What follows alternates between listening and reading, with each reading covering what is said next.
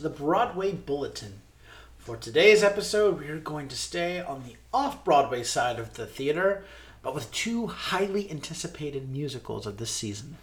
The first one takes us up to the National Yiddish Theater's latest production, Harmony. Hello, Barry Manilow. Welcome to the theater. This Oh? is his show. Yeah, this is Oh, his show. okay. But what's funny is everyone's like, Barry Manilow wrote a musical, and they're expecting his music, and it's not. not. Um, the story is a really interesting one, dealing with a German singing group during World War II, or leading up to World War II. Okay. Um, I can't remember their name. I should have written it down. Anyway, um, and so wait, this is based on a real group? Yes. Yes, yes, yes, yes, yes, yes, yes. And there, so that you've got them, you know, and we follow them back during that time, and then like the narrator is the the one surviving member who was the rabbi. He used to be a rabbi, oh, Okay. and for me, it it was a slow start, and it was a slow cook to get started. But then when it started, like it, It's kind of like popcorn. It took a minute, Yeah. but once it started going, it started going. the the opening number was was about 20 minutes long and it it was kind of the same song and lyric over and over and i was like we can do a little bit and, and it gave us all like the backstory which was great but i was like this could be a shorter song and a scene So what you're saying though is to keep in mind is this show is still in workshop. no this is a this is an off-broadway production Oh, okay. So but there's still well i think that might still be kind of a workshop but i mean that's the thing this is not the final production i think they're still working things out, which is fine okay. Um, but and this is my opinion, and you know how many shows I've put on, so Right. of course I'm uh, of, of a high mind to speak of this. Um, the one thing that I do want to give a send up to that that did make that opening number enjoyable, well, the whole show enjoyable.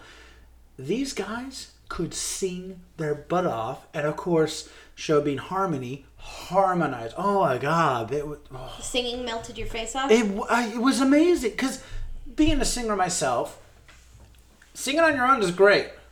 Having to sing with two people, okay, three people, ooh, five people, like oh my gosh. So, um, the costumes were a complete gem, from tuxedos to these beautiful 1930s and 20s dresses. ah, so this is right up your alley of your favorite kind of Yes. costume. These beautiful pink curl wigs. Yeah. I was digging it. Uh, also, I love that the, the actor who played the narrator also doubled as like Einstein. And like he played all the other like side roles in that, if that makes sense. Yeah. He would walk on as these other guest roles that he was Okay. playing, which was I was like, that's funny. You know. Um, so he played in both worlds. Which Okay. I I appreciate. I was like, that's funny. Like this is his memory, and then he's like, I remember being Einstein, kind of thing.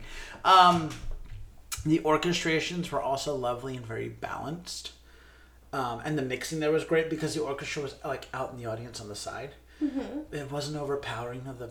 I- It was great, like a good experience. Set was really simple and basic, like just mirrors in the back and then a few items that came on. But I think that's the space. Okay. So I'd be interested to see what a like truly full production looked like. The second act is certainly stronger than the first act. Okay. To me, that's where the more inciting action is because it deals more with the war. Um, but of course, World War II will be more inciting than anything else, and it's horrible what happened. Um, I loved their ice front moment. So I think you need to explain their ice front moment. Yeah, so Ice Front is a play uh, written about um, when Germany kind of took over Norway, when the Nazis took over Norway. Um, the Norwegians called their their form of fighting or their protest was called the Ice Front, and what it was is the government said, you know, do if you have, you know, they laid out rules to protest Nazi occupation, and one of them was if you absolutely have to perform work, you are to do the worst, slowest kind of like work ever. And it was part of the ice front, is what they called it. So it's without raising a fist or shooting a gun or something. You were to kind of obstruct their their reign of terror, if you will. Well, they went to Denmark because they were still allowed to, even though they had Jewish members, to go and and do their show. And rather than doing this happy-go-lucky show, they did a show, a social commentary on Germany, where they were German puppets, and they were like, "Yes, Germany's great. Germany's great, unless you're Jewish." And I was like, "That's such an ice front moment. You're still doing your job, but you're all. I mean, it's a satirical moment, you know." Um, character of Ruth is so heartbreaking. She is the wife of one of the the Members of the band. and it's just uh, so so for me despite the rough opening number the end made perfect sense. The show turned it right around and it was a huge win so. Tickets for this show playing at the national yiddish theater are on sale through may 15th 2022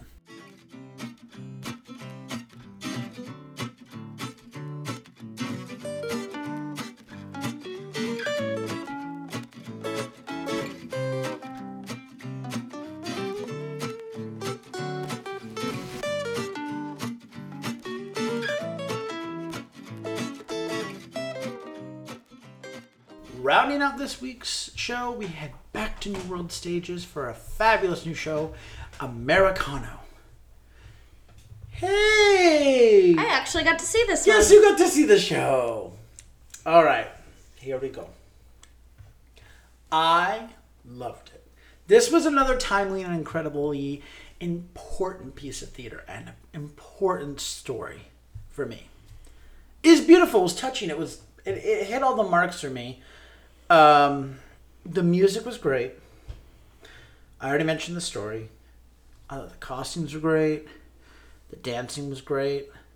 Um, the set was awesome, versatile. I love the hidden little um, symbolism there, like as they were taking apart the house, an American flag appeared, kind of in the back.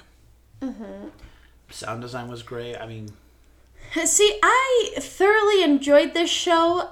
That I do think that there is some room for improvement, um, just to make this a even more impactful show. Um, but you know that's something I could go on and on about. Um, but I think at its bare bones, on you know story concept, um, you know sets, costumes, lights, everything, it hits all the marks. I think there's just a little bit of fine it's the book. I think we both agreed. Like there were just moments of dialogue that we were like, "No, that doesn't fit," or "No, that's not really what would be said." Well, or it didn't come off as realistic. It came so- off like after school special. exactly. Yeah. And so it was like there's really good material here and there's a good story.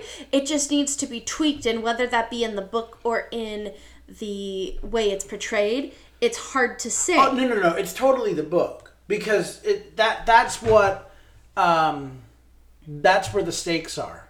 There's this beautiful music. There's these heightened drama moments. There's all this, but when the music ends and we have to keep the story going in the book, that's where we get these moments where like. No, that's not what they would do. That's not what they would say. You got to keep that you energy going. yeah, you got to keep those you stakes high. set- you- yeah.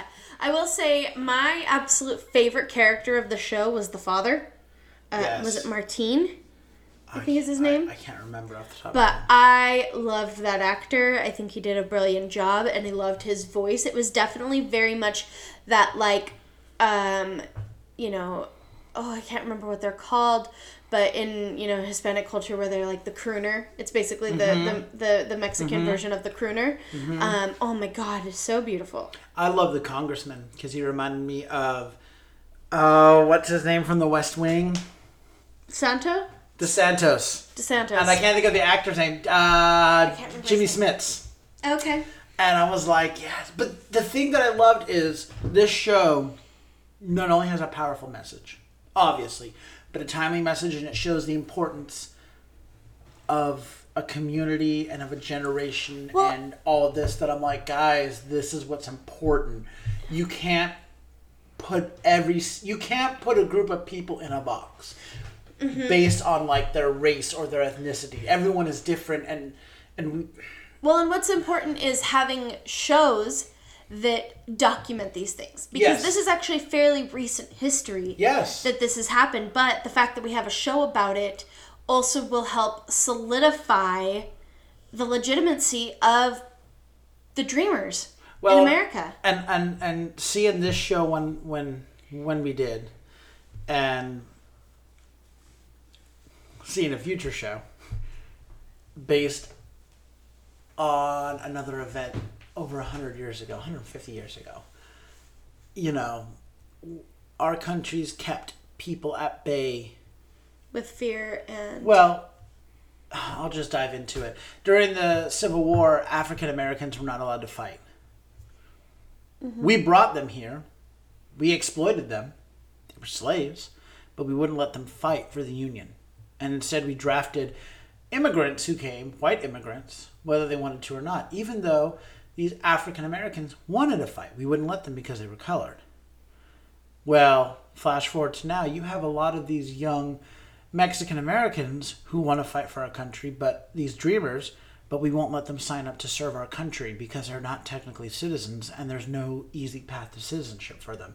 We are literally keeping out people from defending our country or serving our country or con- or, or, or contributing or whatever 150 years later on the same grounds and it's like have you learned nothing from history?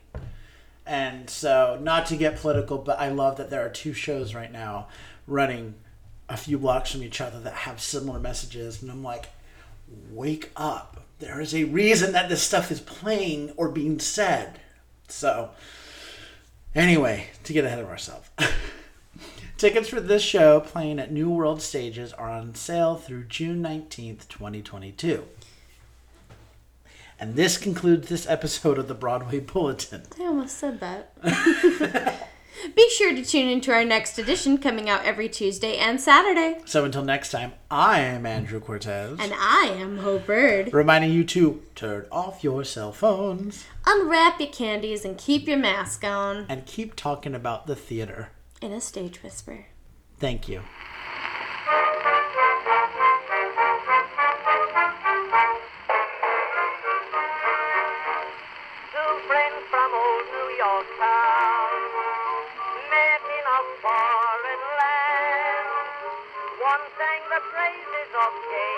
If you like what you hear, please leave a five star review, like, and subscribe. You can also find us on Facebook, Instagram, and Twitter at Stage Whisper Pod. And feel free to reach out to us with your comments and personal stories at stagewhisperpod at gmail.com. Our theme song is Booga Blue by U.S. Army Blues. Other music on this episode provided by John Bartmann and Billy Murray. You can also become a patron of our show by logging on to patreon.com slash stagewhisperpod. There you'll find all the information about our backstage pass. Thank you so much for your generosity. We could not do this show without you.